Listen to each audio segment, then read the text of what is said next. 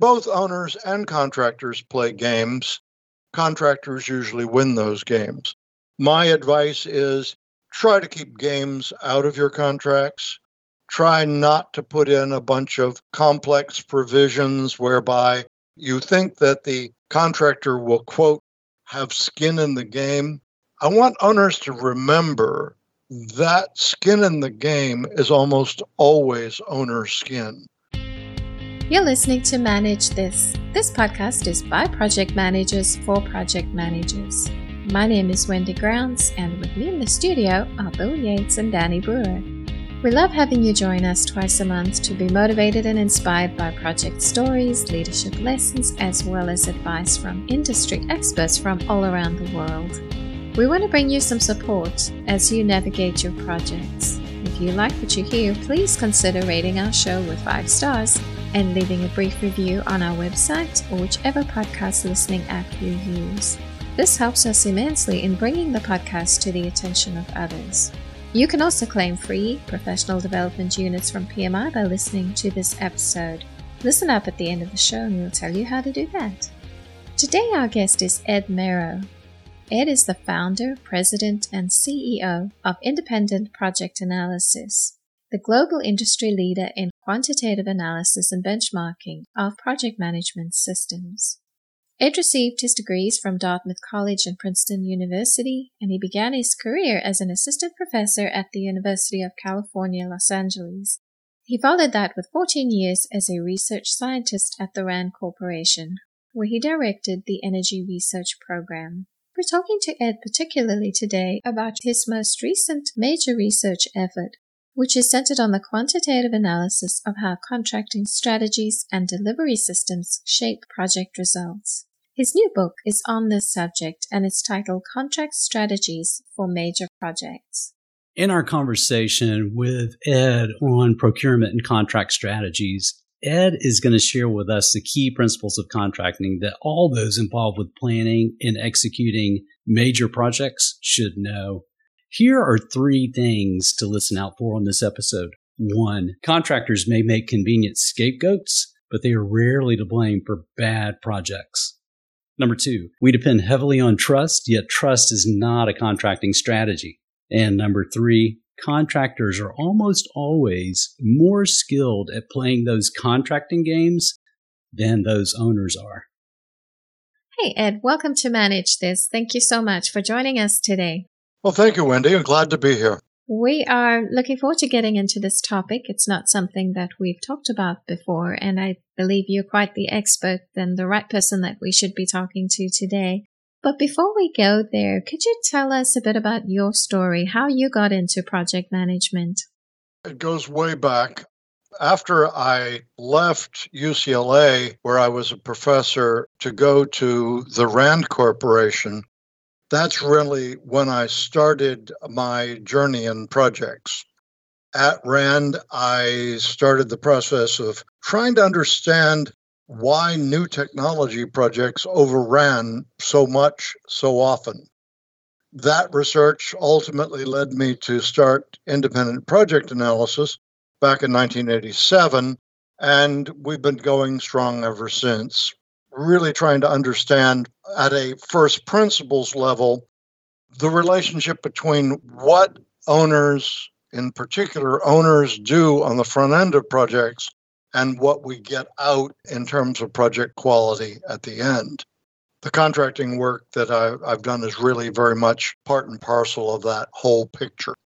This is going to be a powerful conversation for us to have for our project managers. This is an area that just scares the pants off project managers. Excuse the expression, but when we get into procurement and we get into contract types, many project managers just freeze and go, okay, this is scary for me. The more I can understand, the better, the more prepared I think I'll be. So this is a very valuable conversation we'll have. It's a very complex subject that goes across economics, understanding markets, understanding competition, a lot of psychological factors associated with contracting. You know, I always describe um, project managers as a pretty hard headed bunch in almost everything except contracting. when it comes to contracting, we often come to believe things that just plain aren't true, in part because what we thought we learned about contracting in a particular project really was the wrong lesson. I wanted to step back and say, look, can we actually put some data around this issue so that we're better guided as to what works and what doesn't? Before we go into this a little further, I just want to talk about your book. You wrote Contract Strategies for Major Projects. Now, you have done a lot of research focusing on how contracting strategies and delivery systems shape project results. And you've shared those findings in this book. Can you describe the goals and the particular audience for your book? Well, my audience is primarily project managers and to some extent business sponsors of projects. Sometimes my audience will be procurement Sometimes the audience is the legal side of projects, both on the owner and the contractor side. One of my hopes in writing the book is not only to shed some empirical light on the subject, but also to try to bring some sense of we need in our contracting relationships to be fair and we need for the relationships to be self enforcing, which is to say that the best contract in the world is the one that you sign, put in your lower left hand drawer, and never see again. That's the perfect contract. But when things don't go perfectly, I want that contract to help us sort things out rather than make things more difficult. One of the things, Ed, that we wanted to bring to you, um, just thinking of some of the great quotes you had in your book, hiring contractors is never easy. And quite frankly, this is an area of great concern for project managers. You know, it's like, uh, okay, we have a project that we need to have done. We've got to go outside of our organization, hire some contractors to complete the work. Or it could be the owner that's going about that contracting and seeking those people out. This quote really made me laugh in your book. You said the worst contractor ever was the one on the last project and the best contractor ever will be the one on the next project. I, I, like that. I can relate to that. You know, I'm an optimist anyway, so I might look at it and go, man, that was a terrible experience we had in this last project. That'll never happen again. This is going to be totally different in this next project. we see, I always tell owners, and sometimes it, it upsets them. I say, look, contractors do good projects well and bad projects poorly you've got to understand that almost has to be the way it is. And I say that because if a contractor can't do a well put together, well front end loaded, really strong business case project well, he can't do any project well. And the market very quickly eliminates those players. Point of fact, contractors will do good projects well and when, as owners, you set them up to fail, they usually will, plain and simple. And the fact that they're easy to blame doesn't really change anything. That was number two of your key principles of contracting. I just took a look there and I thought, oh, I've heard that before. what we want to run through today, we've taken these from your book because we thought they were the most applicable to project managers. So you have the 10 key principles of contracting. And you warn your reader in chapter one, you say, if one pursues a contracting strategy that flouts one or more of these principles, it's very likely trouble is ahead. So we'd like to run through these. I'm going to start with number one, which you say there is no free lunch. Can you tell us what that means? Sure. Um, contracting always involves some version of what's called the principal agent problem, which is to say that a contractor will never perfectly do what an owner wants. It's simply inevitable, if only because communication is less than perfect.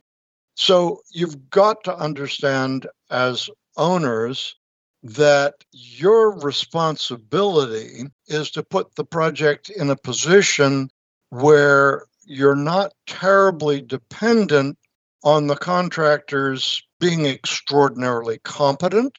Anything beyond ordinary competence, I would argue, is simply lucky for you.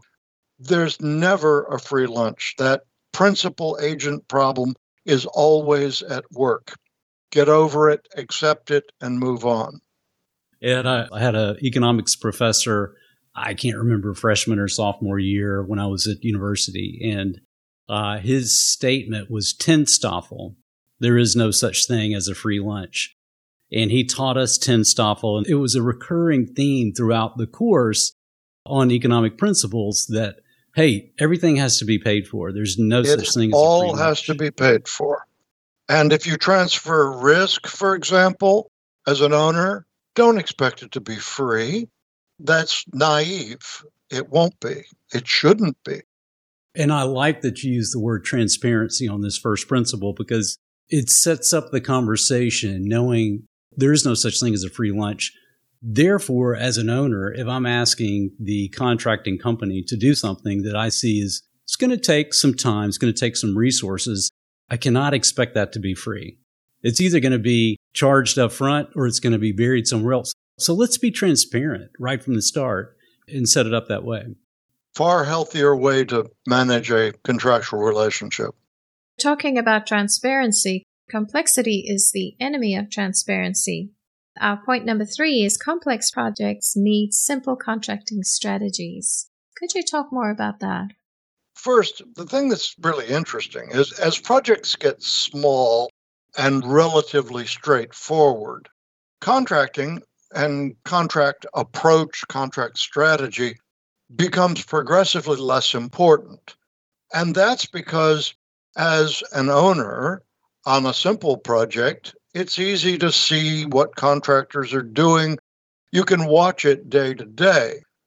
As projects get large, as they get complex, the visibility of the contractor's performance goes down.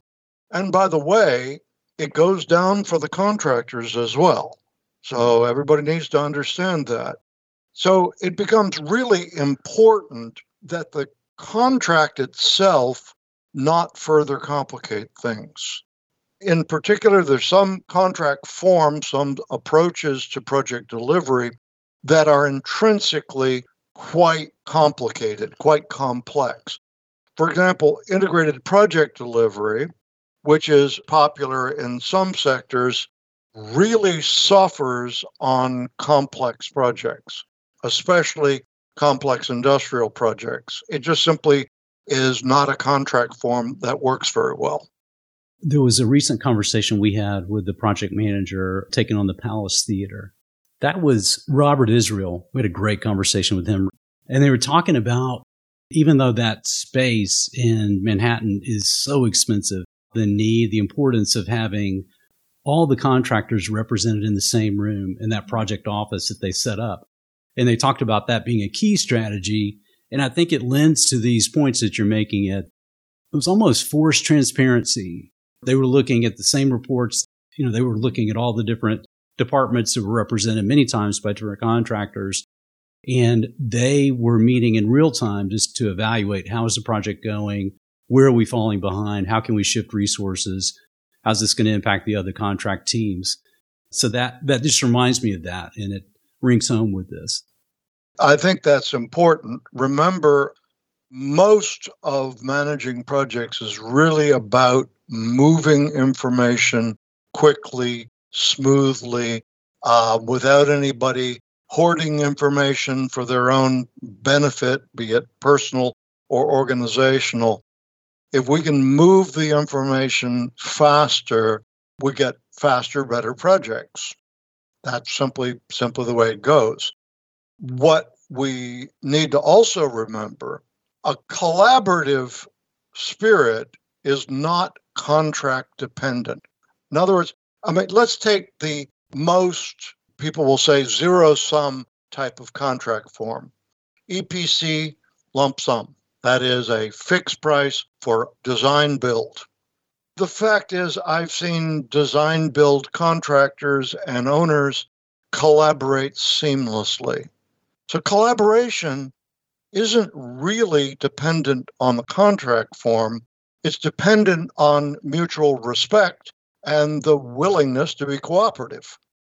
That's so true. And this brings me to the fourth principle, which I thought was such a key to owners and contractors are different. You think through this mutual respect, they need to understand they're coming from a different perspective. They have different motivations.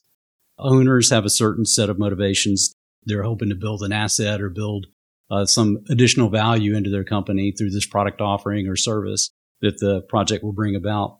The contractors that they're trusting and using and selecting, they're looking at it through a different lens, right? They're looking at billable hours, they're looking at profitability, they're looking at resource utilization.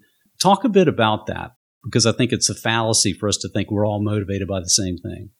Well, I think it's really important to understand that owners and contractors are very, very different kinds of economic entities.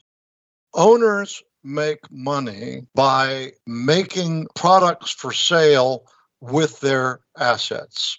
That means that most industrial owners are asset heavy. That means they have very robust balance sheets. And most contractors are precisely the opposite. Contractors are professional services firms.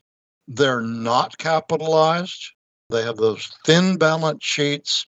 And the way I try to bring it home is I say, look, when you're thinking about transferring risk, you need to understand that the first principle of how risk averse you are is a function of your wealth to the size of the bet.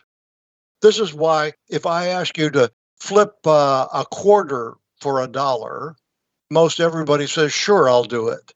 And if I say, okay, how about 10 million? No, I don't think so. Thank you very much for the opportunity to be bankrupt. Okay, and, and that's because that second bet, which by the way has exactly the same expected value, that second bet has a huge downside. Well, the trouble is that the contractors can't afford those big bets.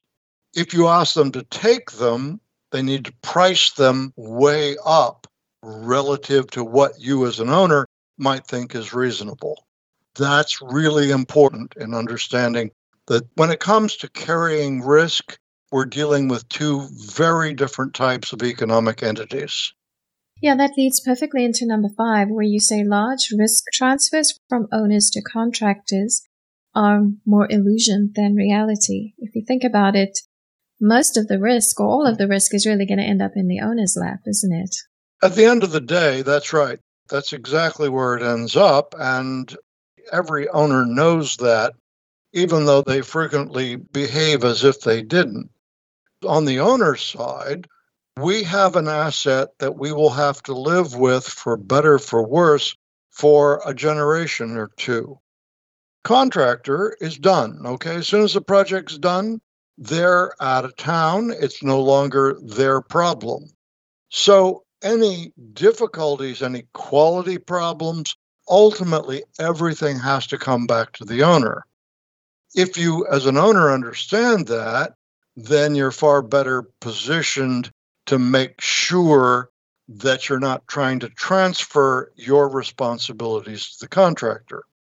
Let me put it this way transferring a risk in a contract from the owner to the contractor does not ensure that the risk will be managed. You simply have imagined that you have shifted the downside of that risk playing out. You may or may not have. Usually you haven't. And remember, it has to be this way because contractors can't carry heavy equity type risk. They can't do it. Ed, this strikes to the importance of scoping a project and making sure that we've got the right requirements documented and that owner and contractor are in sync in terms of what those requirements are, what they mean, how they're documented. And it kind of goes to if I'm an owner and I'm really feeling like this is an area of larger risk, then I'm going to push more for a prototype, more for a proof of concept with those contractors. I may say, look, I'm willing to pay extra money. You know, I want you guys to build this twice. once very fast on a very small scale so we can play with it and see if it's going to work, proof of concept. And then I feel like I'm stepping into the larger commitment with a little more sense that, okay, these guys can do this. These contractors can deliver this to the area of quality that I need. That is certainly true when we're talking new technology. Okay. And and remember, underpinning the design of every project is a voluminous basic data. And if the basic data are wrong, the design is wrong. The basic data responsibility are primarily an owner's responsibility, not a contractor's responsibility. And one needs to remember that in law, there is something called the Spearin Doctrine, such that if you, as the owner, are providing the basic technology and basic design, your mistakes really can't be rectified by the contract. The Spearin Doctrine won't let you off the hook. And while Spearin was a U.S. Supreme Court decision, it actually is uh, has been followed really throughout the world at this point. So in Europe all the way to Australia, the principles of the Spearin Doctrine are there, and you can't skimp on the basic data. Ed, contractors have shareholders. Those shareholders are not the same of the owner. This kind of gets back to the prior principle that, that owners and contractors are different. Talk more about this idea of shareholders. Sometimes I think we, we on the owner's side, forget that the contractor managements do have fiduciary obligations to their shareholders. And those are not your shareholders.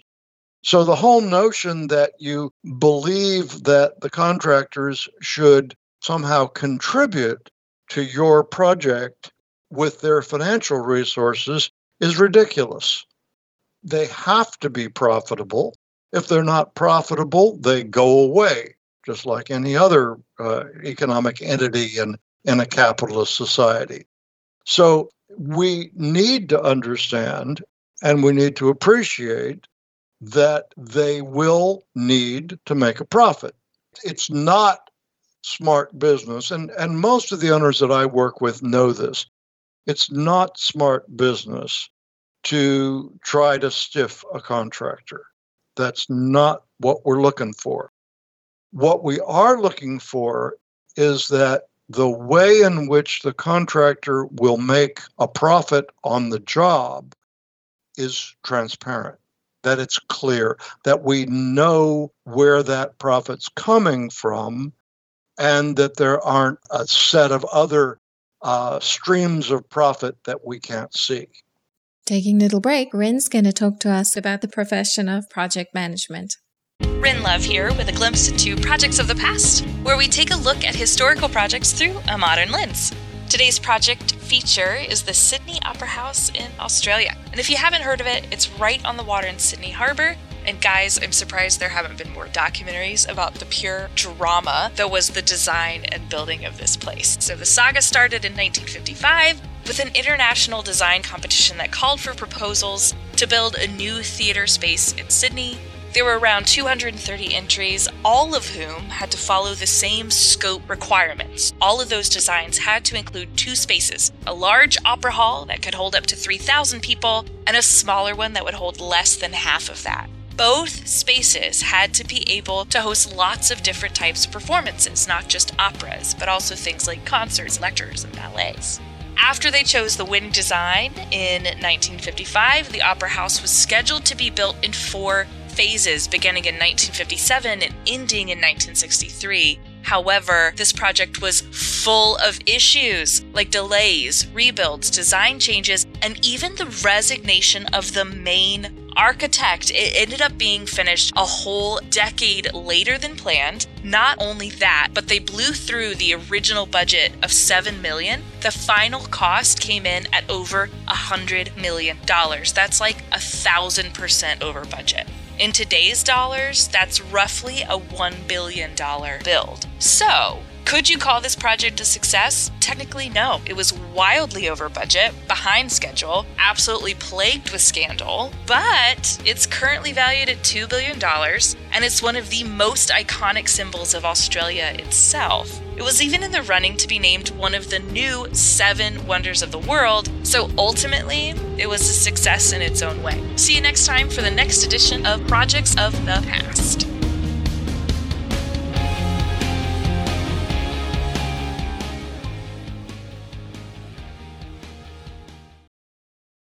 And contracting games are a rough sport. That was your point number seven.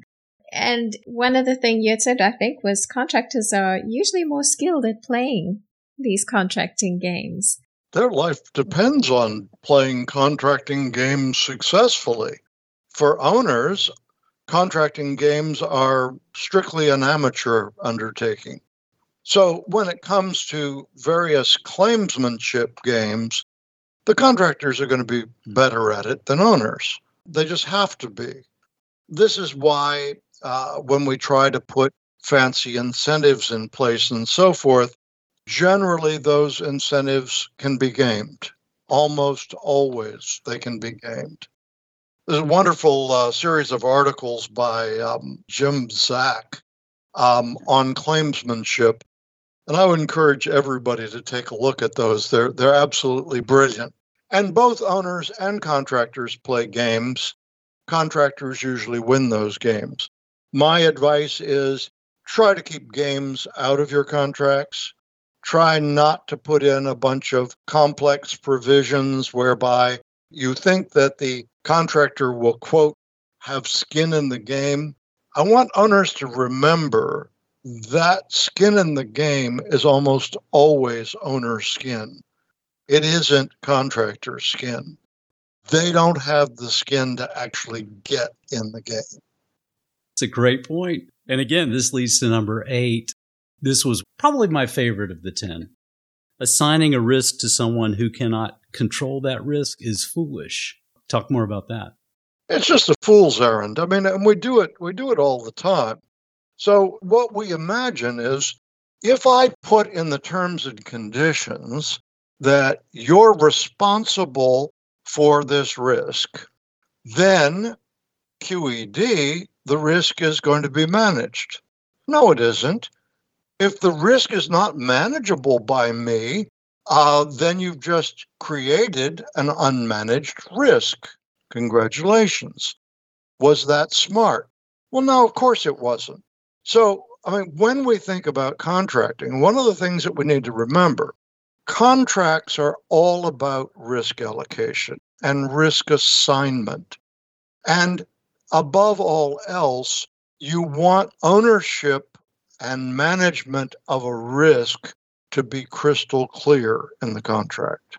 If it's not, any shared risk is your risk. It isn't mine, I can assure you. Okay. So no shared risk, only assigned risks, assigned on the basis of who's in a better position to manage the risk. So, for example, when it comes to field labor productivity risk, owners don't have the chops, the knowledge to actually manage that risk. That needs to be managed by the contractors. It needs to be managed by the constructor. When it comes to risks that flow from the front end, that's the owner's domain, not the contractor's. So we need to be clear about who manages what and line up risk assignment according to who can manage it. Your number nine was all contracts are incentivized. And one of the points was that years of research have taught that incentives rarely work the way that the owners think they're going to work. What can you include in the contract? These terms that are going to influence both the behaviors of the owners and the contractors. Well, this is where we engage in a lot of magical thinking. Okay. This this is where I really do think that some project managers imagine things that just plain can't be true.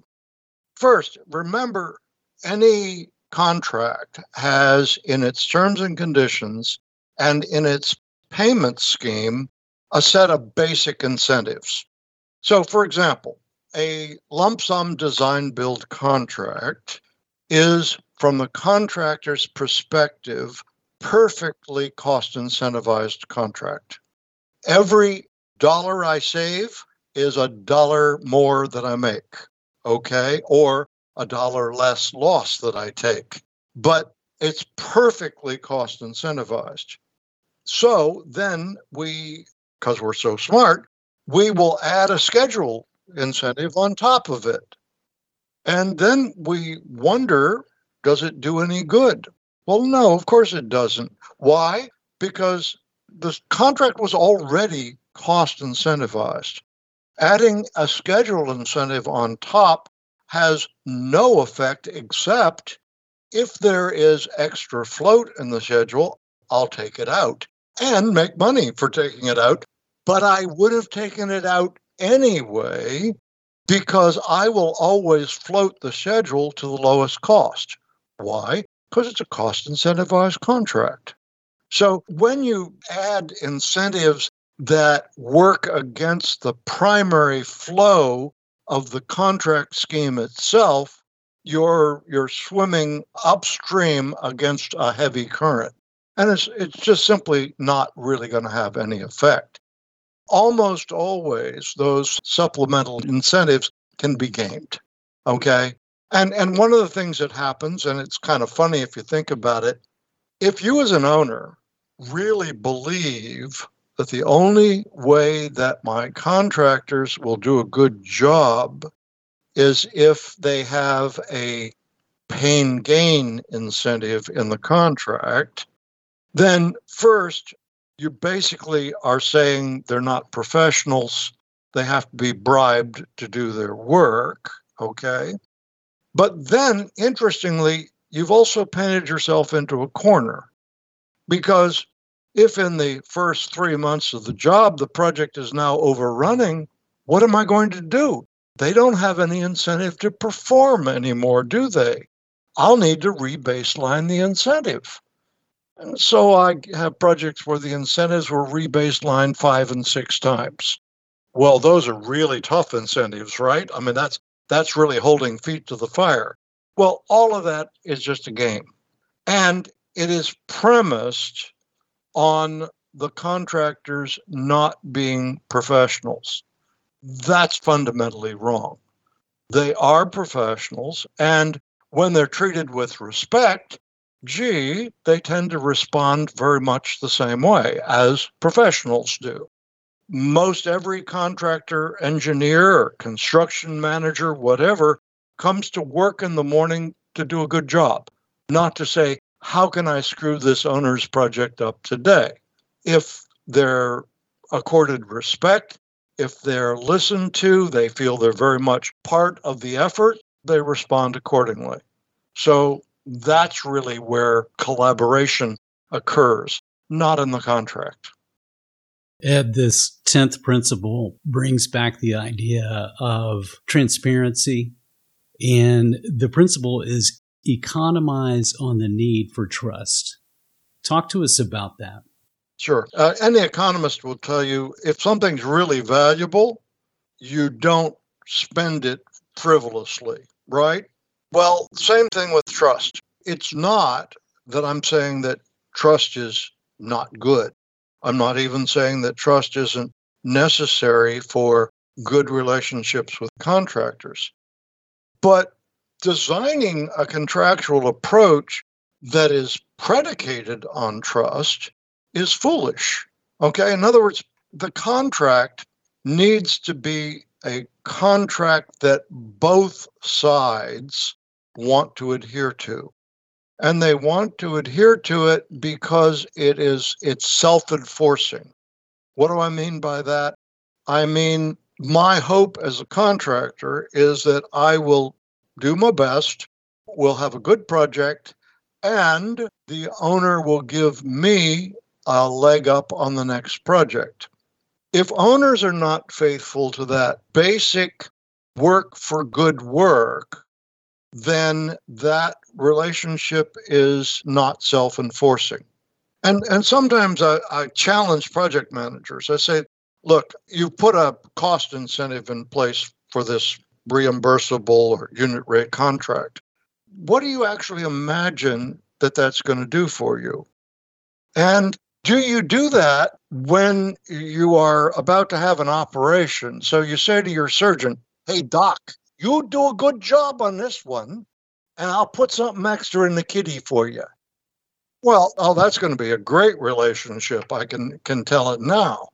Or, or sometimes I'll say to a project manager, basically what you're saying is, if I do a really good job evaluating your project, I'd be happy to do that if you give me a little something extra.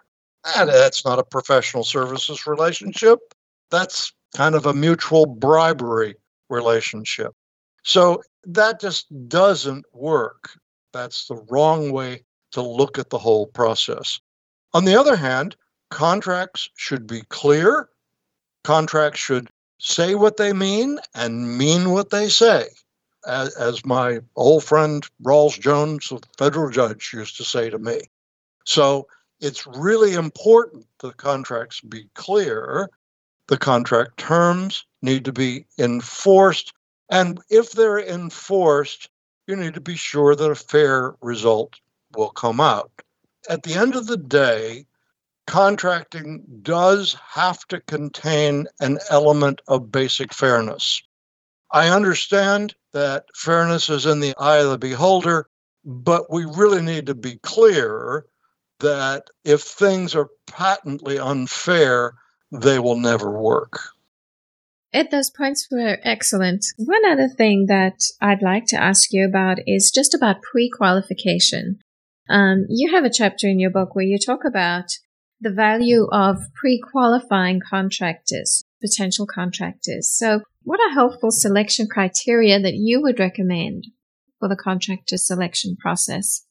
Well, basically, what I want owners to do when they pre qualify is to first ask themselves look, what do I really want? In other words, what what am I looking for?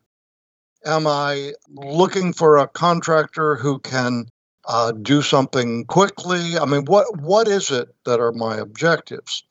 Then, what I want to do is I want to establish criteria that will ensure that the contractors who are in that pool to be selected have the necessary skills to deliver what I need.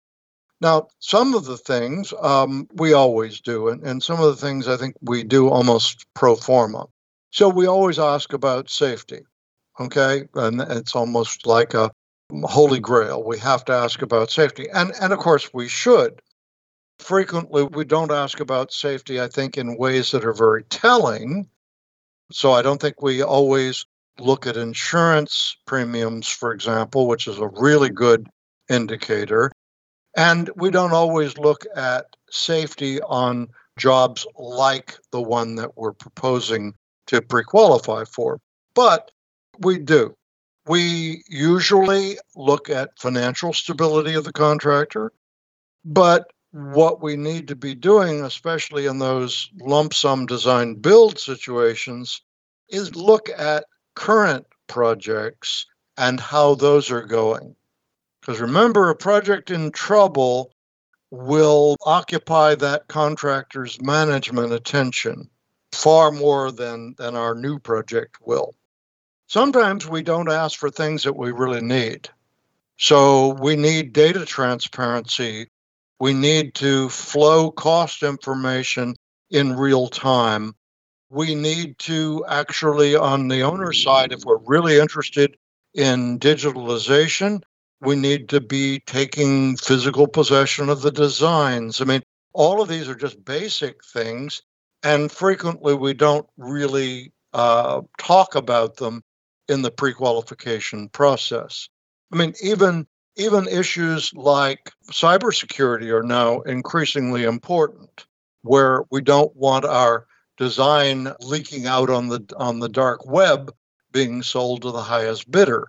So there are a whole bunch of things that we need that we don't really talk about in pre qualification. I think we should. And in particular, if there are particular terms and conditions that we need, we want to put in the contract and we're going to put in the contract, let's talk about them upfront in pre qualification. Let's not wait and then have those discussions down the road when in fact we're holding up the project. When we pre qualify, we get better projects. Okay, plain and simple. That's a great statement. Ed, I worked with utilities for the, the first half of my career, 18 or so years. And one of the common complaints I heard from project leaders or, or uh, those who ended up owning a project was, you know, I feel like the contractors pulled the old bait and switch on me. We didn't get the people assigned to the project that I thought we would, or we didn't get enough of their time. They'd show up, you know, just enough so we could remember what their name was, but they didn't provide the all star team that we saw during the presentations or, or in the proposal. That's one of those pre qualifying things, too. You know, who am I going to get? Yeah, it is. It is. But you know, look, I have to laugh in a way because I was once talking to the CEO of a contracting EPC firm, and and he says owners are always talking about the A team. I want the A team, okay? And he said, I just wish they'd tell me who my A team is. Contractors are, you know, look, basically made up of B teams, and, and just like all of us are in life. And the fact of the matter is, there are some things that we need to look at with respect to the team. I'm much more interested in not is this the A team, but has this team worked together before? So, does this team actually know the contractor systems? And you see, I can put some criteria, some requirements around that. I can say, for example, here is the minimum percentage of the team that must have been with you on at least one prior project, maybe two, so that they're not actually pulled together off the street. The project team that you give me must have done at least one, preferably two projects similar to mine before this one, or I'm going to disqualify you when, when I get the bids in. In other words, there are objective things that you can do.